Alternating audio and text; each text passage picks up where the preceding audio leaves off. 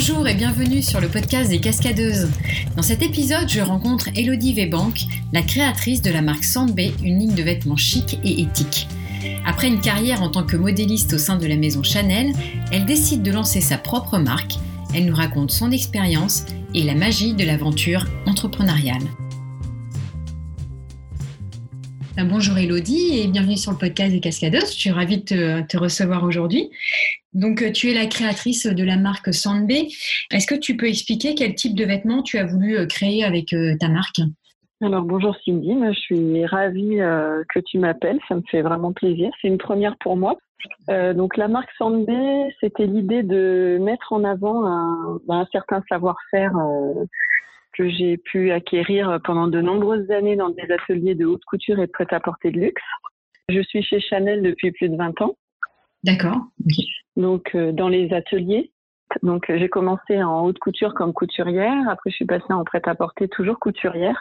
Et aujourd'hui, je suis modéliste. Donc, j'interprète les croquis euh, de Karl Lagerfeld jusqu'à la semaine dernière euh, euh, en volume sur le mannequin. On utilise de la toile et ça donne la base de, de chaque modèle, de chaque création. Donc, de cette expérience, en fait, tu as décidé, toi, de lancer ta marque ? Oui, alors du coup, euh, bah, ça m'a donné un certain savoir-faire, ça m'a donné euh, euh, l'envie aussi de, de réaliser des vêtements euh, par moi-même et euh, selon mes envies, selon mes goûts et selon mes propres critères. Et là, pour Sandbé, alors quelle valeur tu as voulu mettre derrière et quel, justement quel, quel critère a été important pour toi ? Bah, l'idée, c'était de justement faire valoir ce savoir-faire parce que je pouvais inévitablement... Euh, pas euh, concevoir une marque de vêtements euh, en allant euh, ailleurs que dans un domaine euh, de qualité et de haut de gamme, parce que c'est ce qui a fait euh, aujourd'hui euh, ce que je suis, et je ne pouvais pas partir dans euh, des vêtements fabriqués en grande quantité, euh, dans, en qualité minimale, enfin c'était pas possible. Mmh. Donc l'idée c'était déjà de mettre ce savoir-faire en avant, oui. et, euh, et de rester dans une gamme euh, assez luxueuse, alors sans, sans prétendre non plus euh, être à la hauteur de Chanel, bien sûr, parce que chacun est à sa place, oui. mais en tout cas, euh, ce que je vais mettre en, en avant, ce que j'ai entre les mains, et, et ce qui a fait qu'aujourd'hui, euh, j'ai, j'ai voulu créer cette marque aussi pour pouvoir euh, utiliser ce savoir-faire et le mettre en avant.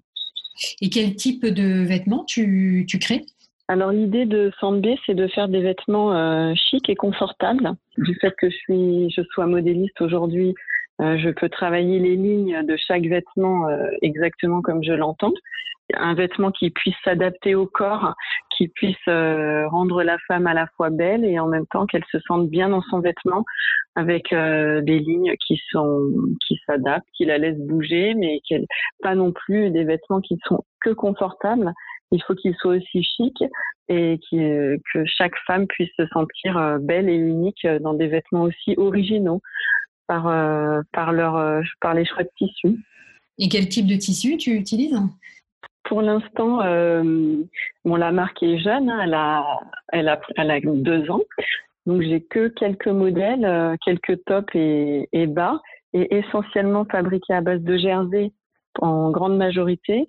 Euh, est lié avec des tissus euh, imprimés qui proviennent euh, enfin, d'ins- d'inspiration ethnique, qui, euh, d'inspira- d'inspiration africaine, pour le côté euh, coloré et original. D'accord. Oui, j'ai vu aussi enfin, dans, tes, dans tes vêtements, tu as la petite marinière euh, qui a un mix euh, avec justement, enfin, c'est du, c'est du tissu africain et, euh, et le tissu euh, marin, quoi. Oui, alors ça, c'est ben, à la base, le concept de Sandbé, euh, c'est une inspiration euh, bord de mer et, et mer, euh, parce que bon, tout, ce qui, tout, ce qui, tout, tout ce qui concerne la mer et le bord de mer est un moyen de se ressourcer à mes yeux, de trouver un apaisement. Et évidemment, la petite marinière reste euh, le, le top emblématique euh, De, de toute une vie en quelque sorte. Et aujourd'hui avec Sandbé, euh, c'était l'idée, c'était de la rendre euh, différente cette marinière euh, par rapport à tout ce qu'on a l'habitude de porter, de la rendre originale. Et avec ces inspirations euh, qui sont aujourd'hui euh, africaines pour Sandbé, euh, j'ai eu l'idée de, de mixer ce tissu marin dans le dos avec le wax devant et avec des petits revers euh, rayés. Et elle plaît beaucoup. Ouais, elle est très mignonne. Moi aussi, j'ai. Merci.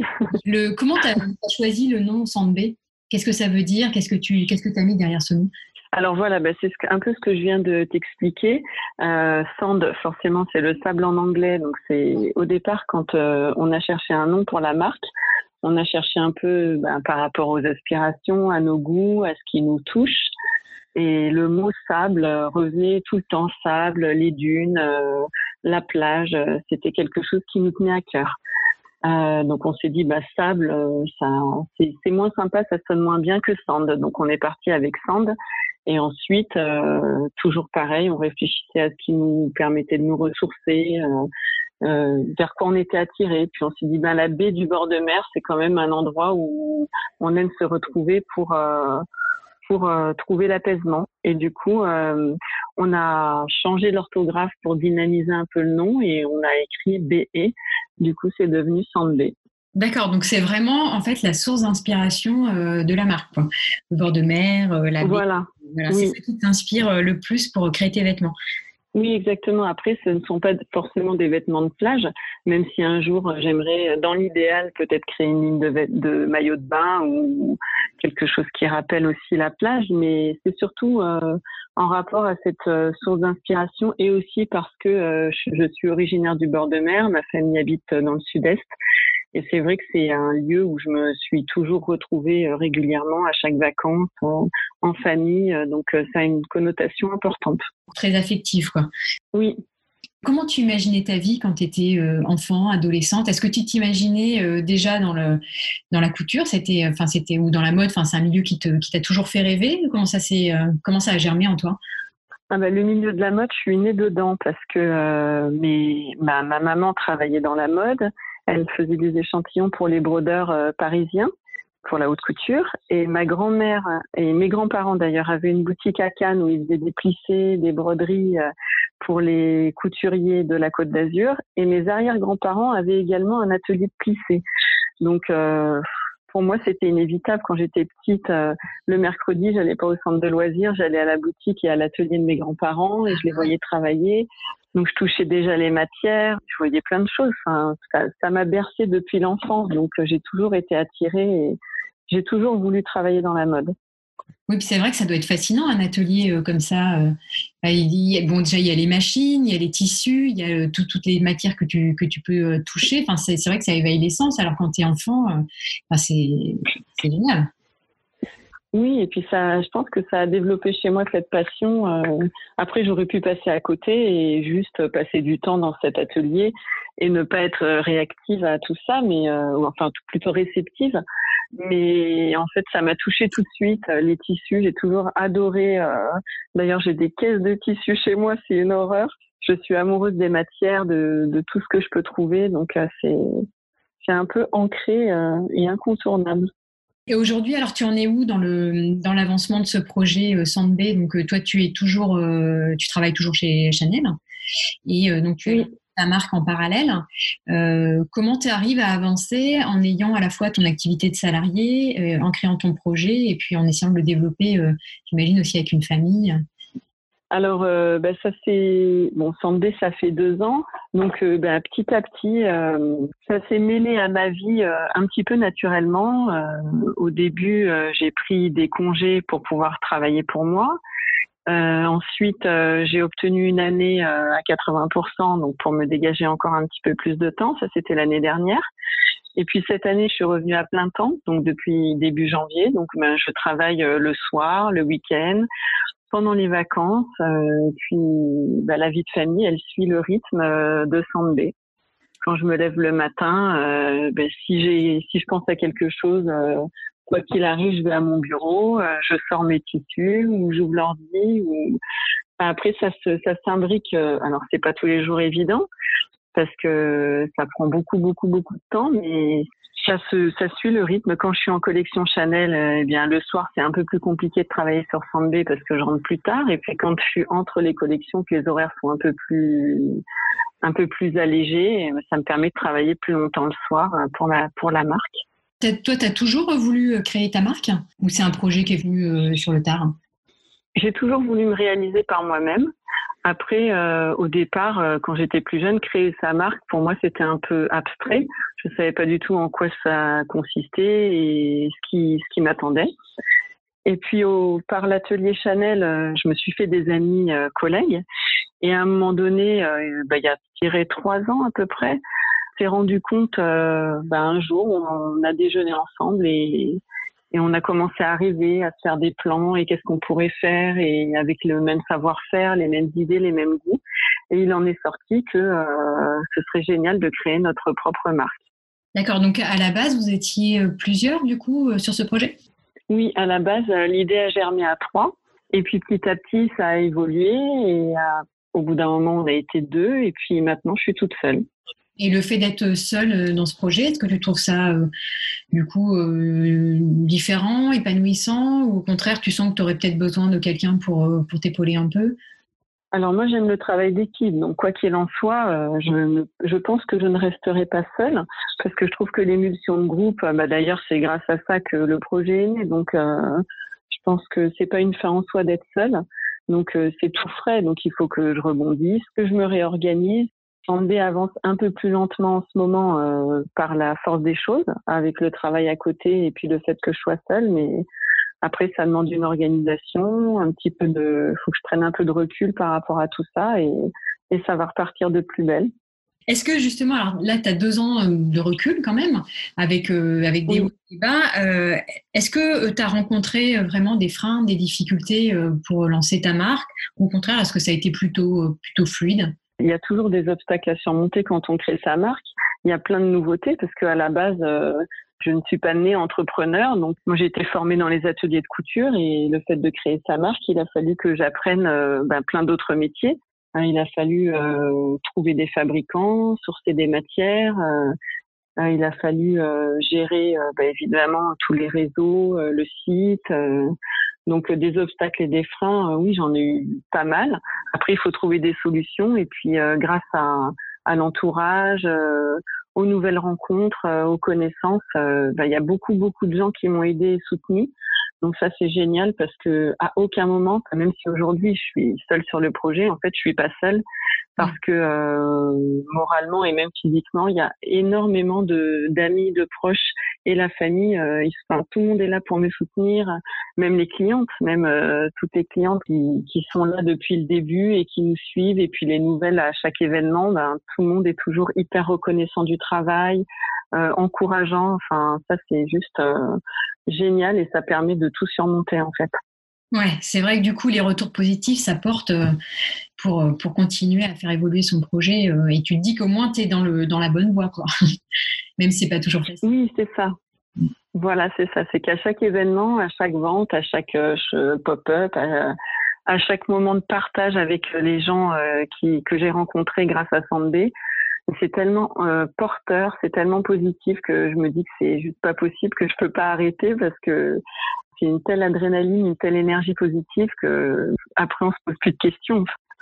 Est-ce que tu dirais qu'on on est entrepreneur avec cette envie justement de, de création ou est-ce qu'on le devient euh, au fil des expériences de la vie ?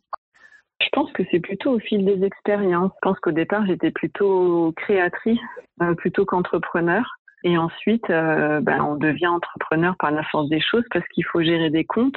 Alors euh, moi, à la base, euh, gérer des comptes, c'est juste euh, une horreur pour moi. Donc, euh, mais il a quand même fallu le faire. Gérer un petit peu d'argent. Euh, je pense que ça vient naturellement au, au fur et à mesure que le projet grandit et, et évolue. Mais à la base, euh, il y a plein de domaines que j'avais pas imaginé gérer. Est-ce que tu as réussi à trouver des gens pour te conseiller, pour t'aider ? Parce que c'est aussi ça, la force de l'entrepreneur, quoi, savoir s'entourer de bonnes personnes. Oui, bah, tout à fait. Évidemment, j'ai trouvé toutes ces personnes dans tous les domaines dans lesquels j'avais des lacunes, en dehors de la création, de la couture, de, voilà, tout ça, c'était mon domaine. Bon, bah, déjà, dans la famille, euh, la famille m'a beaucoup soutenue, mon frère, ma sœur, euh, ma maman. J'ai trouvé un grand soutien et de l'aide, chacun dans leur domaine. Et aussi, parmi des amis, euh, bah, chacun y a, a mis de l'eau au moulin, en fait. Euh, dès que j'avais un problème... Euh, Dans un domaine, j'avais, j'ai toujours quelqu'un à, à qui téléphoner ou quelqu'un à voir qui est, qui est là, qui vient gentiment me conseiller, qui prend du temps. Enfin, ça, c'est génial parce que Sandbé n'existerait jamais si j'avais pas eu tout cet entourage, que ce soit les proches, les amis, même les clientes qui donnent des idées, chacun amène euh, sa petite euh, pierre et, euh, et ça, franchement, c'est euh, c'est ce qui me tient aussi et c'est ce qui me porte euh, tous les jours. Mais c'est marrant parce que là, dans les autres femmes que j'ai pu euh, interviewer, c'est vraiment, enfin, euh, c'est le discours commun, quoi. Que, en fait, quand il y a une idée, euh, les gens euh, l'accueillent plutôt bien, ils ont envie d'aider et de donner du temps aussi. Euh, et c'est, c'est vraiment chouette, je trouve. Enfin, l'émulation que ça peut créer euh, autour de soi. Oui, c'est ça qui est fou. Et moi, je m'attendais pas du tout à ça au départ, parce qu'on peut pas imaginer à quoi s'attendre et à quoi on va être confronté. Ce qui fait tenir dans la difficulté, parce que rien n'est simple. L'entrepreneuriat, tout le monde sait que c'est hyper compliqué. Mmh. Mais c'est vraiment ce soutien et c'est vraiment l'aide qui vient de l'extérieur et sur laquelle on ne comptait pas vraiment au départ, parce qu'on ne peut pas vraiment se rendre compte de ce dont on va avoir besoin. Et là, c'est ce qui permet de se surpasser. Et justement, pour les autres qui se donnent de la peine et qui prennent du temps pour nous et pour nous aider, enfin, pour m'aider. Donc ça, j'ai pas envie de les décevoir non plus et ça booste d'autant plus. C'est, c'est la petite, euh, la petite touche magique euh, en plus de l'entrepreneur. Et en tant qu'entrepreneur, est-ce que l'image de la cascadeuse résonne en toi ? À partir du moment, je pense, où euh, aujourd'hui je suis salariée d'un côté, maman d'un autre et entrepreneur encore euh, par-dessus tout ça, je me dis que si ça, c'est pas être cascadeuse, euh, je peux dire que je prends quand même quelques risques et qu'il faut lier beaucoup, beaucoup de choses. Et, et je pense que oui, l'image de la cascadeuse me parle. Et, et quelle, quelle qualité, en fait, quelle compétence ou quel savoir-faire t'ont le plus aidé, t'ont le plus servi pour, euh, pour lancer ton projet ? Bah, ce qui est sûr, c'est que, étant donné que c'est une marque de vêtements, euh, le savoir-faire que j'ai pu euh, acquérir pendant toutes ces années euh, dans la maison Chanel, bah, c'est ce qui a permis de, de faire sortir les premiers modèles. Ça a permis de, j'ai pu faire mes premiers dessins, mes premières toiles. Euh, j'ai pu monter les prototypes ou les premiers modèles comme exactement comme je l'entendais.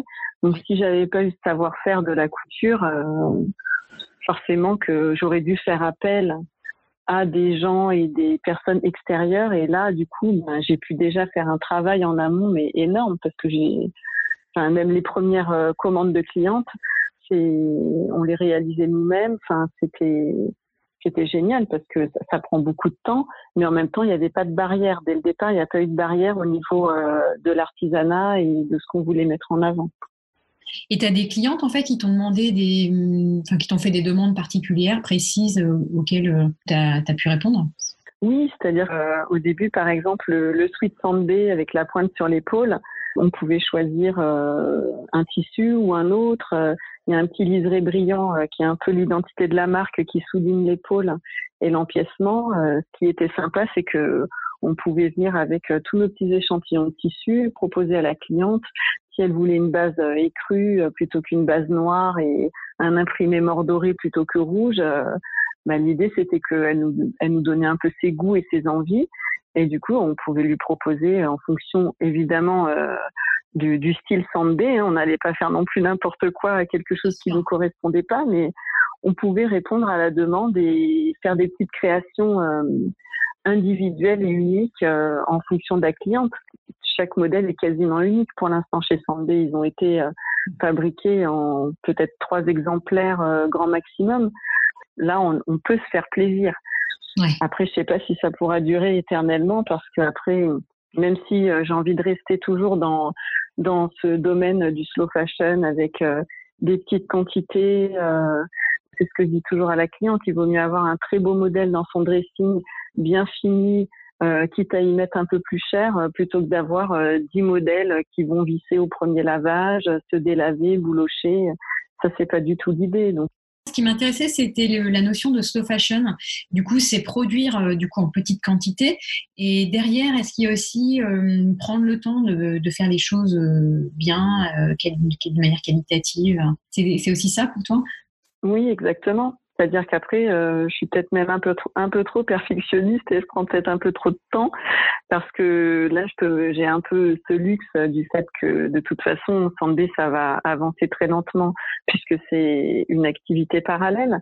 Mais quand j'ai commencé à, quand je dessine un modèle et que je commence à faire les premiers patrons, les premières toiles, tant que la ligne n'est pas exactement au millimètre près là où je veux qu'elle arrive, je suis capable de la retracer quinze fois. Et par exemple, pour le sweat, les premiers prototypes, on les a fait essayer en différentes tailles. Et ben là, on a profité des amis, des collègues, et cetera.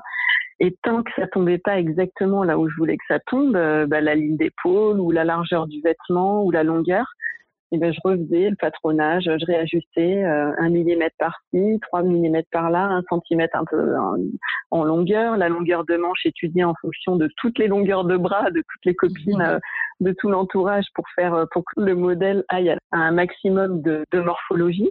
C'est impossible de compter ses heures et pouvoir euh, quantifier tout ça parce que là, c'est pousser le savoir-faire à son maximum, mais en même temps, c'est aussi un plaisir et un luxe qui, que j'ai envie de m'accorder. Euh, ça va certainement changer et j'aurai peut-être plus autant de temps, mais en tout cas, quoi qu'il en soit, toujours euh, avoir un modèle de qualité et, et toujours mettre en avant le savoir-faire, ça, ça me tient à cœur parce que de toute façon, et de la fabrication française aussi, parce que je fabrique moi-même quelques modèles et de moins en moins parce que j'ai pu, j'ai pu trouver des fabricants français qui ont bien voulu me faire confiance malgré euh, la toute petite taille euh, de la marque. C'est génial parce qu'ils répondent euh, aux attentes euh, de, de Sandbé. J'ai été les, leur rendre visite, je, je leur ai montré comment je travaillais, ce que je voulais, les attentes, et cetera. J'ai partagé avec les filles de, de leurs ateliers euh, mon, mon travail et mon savoir-faire et du coup... Euh, ça permet aujourd'hui d'avoir aussi une fabrication française parce que sinon, j'aurais pu aussi partir à l'étranger, payer moins cher et faire fabriquer des plus grosses quantités pour oui. optimiser le coût de revient, mais ça ne m'intéresse pas. Oui, puis en plus, là, il y a l'échange humain où tu apportes, eux t'apportent aussi et, et vous, ah oui. vous ensemble. Ouais, ça c'est génial parce que j'ai eu un super bon accueil. Les personnes qui travaillent chez les fabricants dans leurs ateliers étaient aussi ravies euh, d'accueillir et de partager mon savoir-faire de haute couture ou de prêt-à-porter de luxe parce qu'elles reconnaissaient aussi que ça les tirait vers le haut et que c'était un atout pour elles. Et moi, c'était génial de pouvoir euh, leur montrer, leur euh, bon, c'était des professionnels quoi qu'il en soit, mais euh, de pouvoir échanger sur mon travail, c'était et d'être accueillie comme ça, c'était génial, hyper encourageant en tout cas. Oui, j'imagine. Est-ce que tu aurais une anecdote marquante à raconter sur, sur ton aventure, sur, sur ton métier, sur, sur le lancement de ta marque ?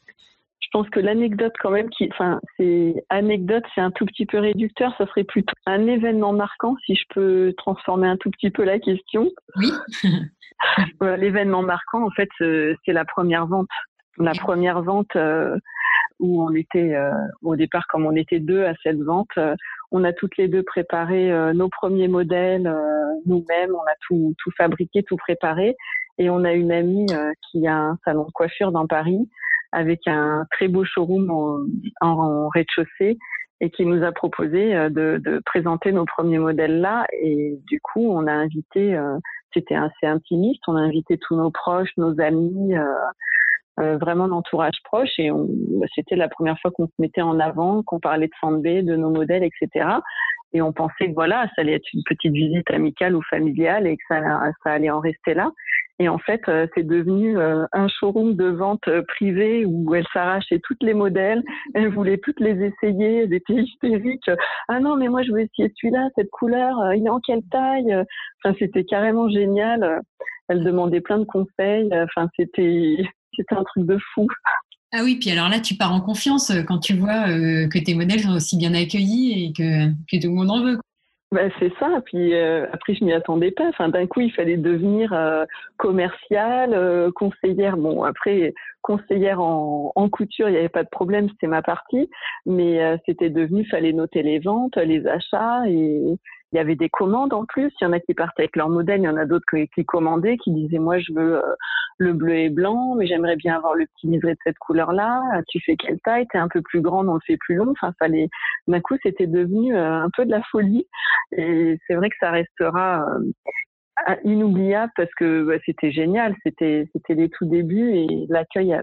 bon, c'était des proches, mais après, ils n'étaient pas obligés de, ni d'investir, ni de... Ni de ni d'acheter. Et aujourd'hui, c'est des, bah des, des personnes qui continuent de nous soutenir et de nous suivre et qui sont revenues. C'était pas juste un effet de, de mode ou de coup de cœur pour nous faire plaisir et pour nous soutenir. C'est vraiment des personnes qui sont toujours là aujourd'hui et ça, ça va rester vraiment marquant et inoubliable. Ça doit être vraiment un moment magique et puis en plus, c'est, c'est un moment où tu as endossé ton rôle d'entrepreneur, quoi. T'es devenu, d'un coup, tu as été propulsé en tant que commercial, gestionnaire. Il a fallu s'occuper de tout ce côté-là, peut-être que, auquel tu n'avais pas pensé forcément avant ce showroom. après, euh, oui, il a fallu se démultiplier d'un coup. Et alors, euh, bon, bah, l'aventure entrepreneuriale, il y a des moments euh, formidables, il y a des moments qui sont un petit peu plus euh, compliqués. Est-ce que euh, tu as une petite phrase, une, une, un leitmotiv ou euh, une conviction que tu portes en toi qui te permet, euh, dans les moments plus difficiles, de tenir le coup et de continuer à avancer? En fait, sans hésiter, euh, la petite phrase qui me revient toujours en tête quand j'ai un petit coup de mou, un coup de fatigue et que je me dis « Ah là là, mais euh, c'est dur, je vais, est-ce que je vais vraiment y arriver ?» Ben, je me dis qu'il faut toujours suivre ses rêves et qu'il faut toujours voir au-delà de ses limites, qu'il ne faut pas se mettre de barrières, toujours voir plus loin. De toute façon, chaque difficulté, euh, on en ressort toujours grandi de toute façon parce que ça, ça permet de repousser ses limites et, et en aucun cas, euh, euh, à la, enfin, si on s'arrête à la moindre difficulté, euh, enfin, déjà, on aurait, enfin, j'aurais jamais tenu deux ans. Euh, donc, euh, au contraire, je me dis que chaque épreuve fait que derrière, euh, Euh, je ressors grandi, j'ai appris plein de choses. Et est-ce que tu aurais des conseils à donner aux femmes qui, euh, bah, comme toi, aimeraient se lancer dans la création d'une marque de vêtements? Le premier conseil, euh, c'est que je pense qu'il faut être passionné. Je pense qu'on n'arrive pas dans le milieu de la mode comme ça par hasard. On ne se réveille pas un matin en disant « Tiens, je vais créer ma marque de mode euh, ». Ça, moi, ça ne me paraît pas du tout cohérent. Euh, après, dans l'idéal, ben... c'est quelqu'un comme moi qui a été baigné euh, dans la couture depuis l'enfance. Tout devient évident et c'est beaucoup plus fluide et, et beaucoup plus simple euh, dans la réalisation. Et ensuite, euh, je dirais que c'est, pour se lancer dans une marque de mode, il faut avoir bah, des goûts, des idées bien définies euh, dès le départ et surtout avoir beaucoup, beaucoup de patience parce que la couture, la mode, euh, tout ça, ça donne, même si... Enfin, après, voilà, moi, c'est peut-être un cas particulier parce que je, je couds depuis des, beaucoup d'années. Donc, euh, j'ai déployé, euh, en termes de patience, euh, euh, j'ai passé beaucoup, beaucoup de temps à ça. Mais je pense que si, si on vient pas du milieu, si on n'a pas été baigné, euh, je pense que ça va faire un, j'imagine, après, euh, je connais pas tous les profils, mais je pense que c'est un feu de paille, c'est un, un coup de, on pense qu'on est passionné d'un coup, on va faire de la, on va travailler dans la mode, mais faut avoir des convictions beaucoup plus profondes, j'ai l'impression quand même. Oui, ouais, mais c'est, effectivement, c'est un secteur qui est très concurrentiel, donc il faut partir déjà avec des bonnes compétences de base, quoi. Oui, parce que il y a tellement de, exactement, il y a tellement de marques, de concurrents, et puis il faut savoir vraiment ce qu'on veut faire, et après monter une start-up, par exemple, dans dans un domaine complètement différent, je pense qu'on peut acquérir des connaissances. Euh, Mais le milieu de la mode, c'est quand même assez spécifique, technique. Il euh, faut quand même avoir un œil. Il euh, faut, faut être dedans, je pense. Il faut être dedans depuis, euh, depuis longtemps. Pour finir, est-ce que tu aurais euh, un livre, euh, un film ou je sais pas, un podcast qui, euh, qui t'inspire ou dans lequel tu trouves euh, voilà, des, des réponses ou qui, qui t'aide au quotidien à partager avec euh, les auditrices? Alors, euh, en fait, moi, c'est presque plus simple que ça, parce qu'au-delà d'un livre ou d'un film, euh, mon inspiration et ce qui m'a donné vraiment l'envie euh, de me réaliser euh, aujourd'hui, c'est d'avoir travaillé auprès de Monsieur Lagerfeld pendant plus de vingt ans.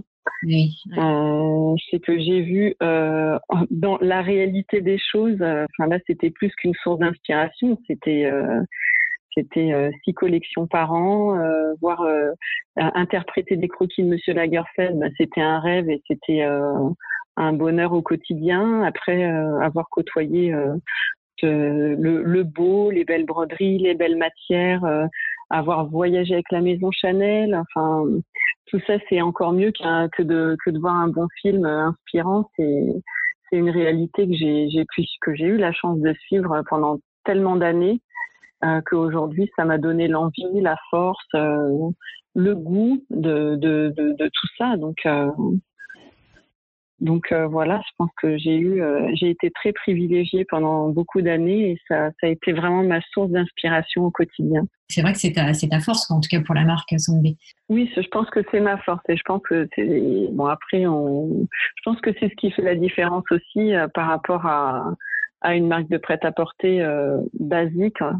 Qui, qui va proposer certainement des très jolis modèles euh, ou très originaux également, mais euh, le savoir-faire que j'essaye et que je mets en avant, et j'espère que ça va continuer, euh, c'est, je pense que c'est la particularité de Sandbé, c'est-à-dire quand on regarde le vêtement à, l'int- à l'intérieur ou à l'extérieur, il est beau, il est bien fini et euh, on sait pourquoi. Enfin, c'est pas un hasard. Sinon, pour les podcasts, euh, j'avais quand même un ou deux exemples.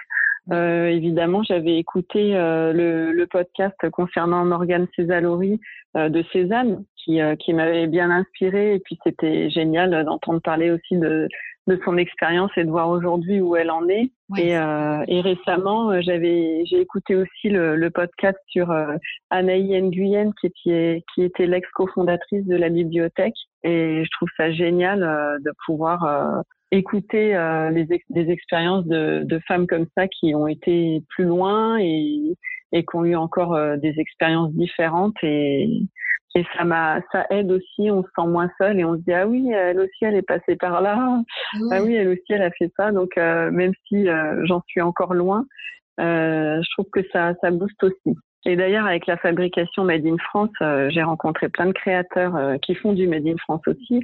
Et ça permet de, de partager euh, nos goûts, nos envies euh, et ce qu'on veut mettre en avant aussi.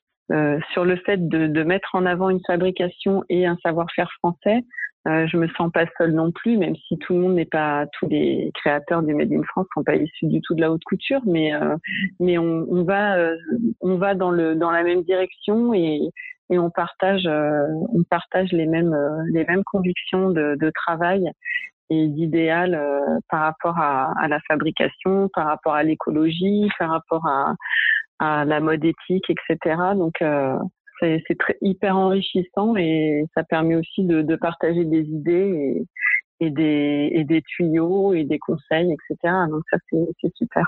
Ouais, et de se, et de coup de se fédérer pour pour à, à sa façon euh, rendre le monde meilleur.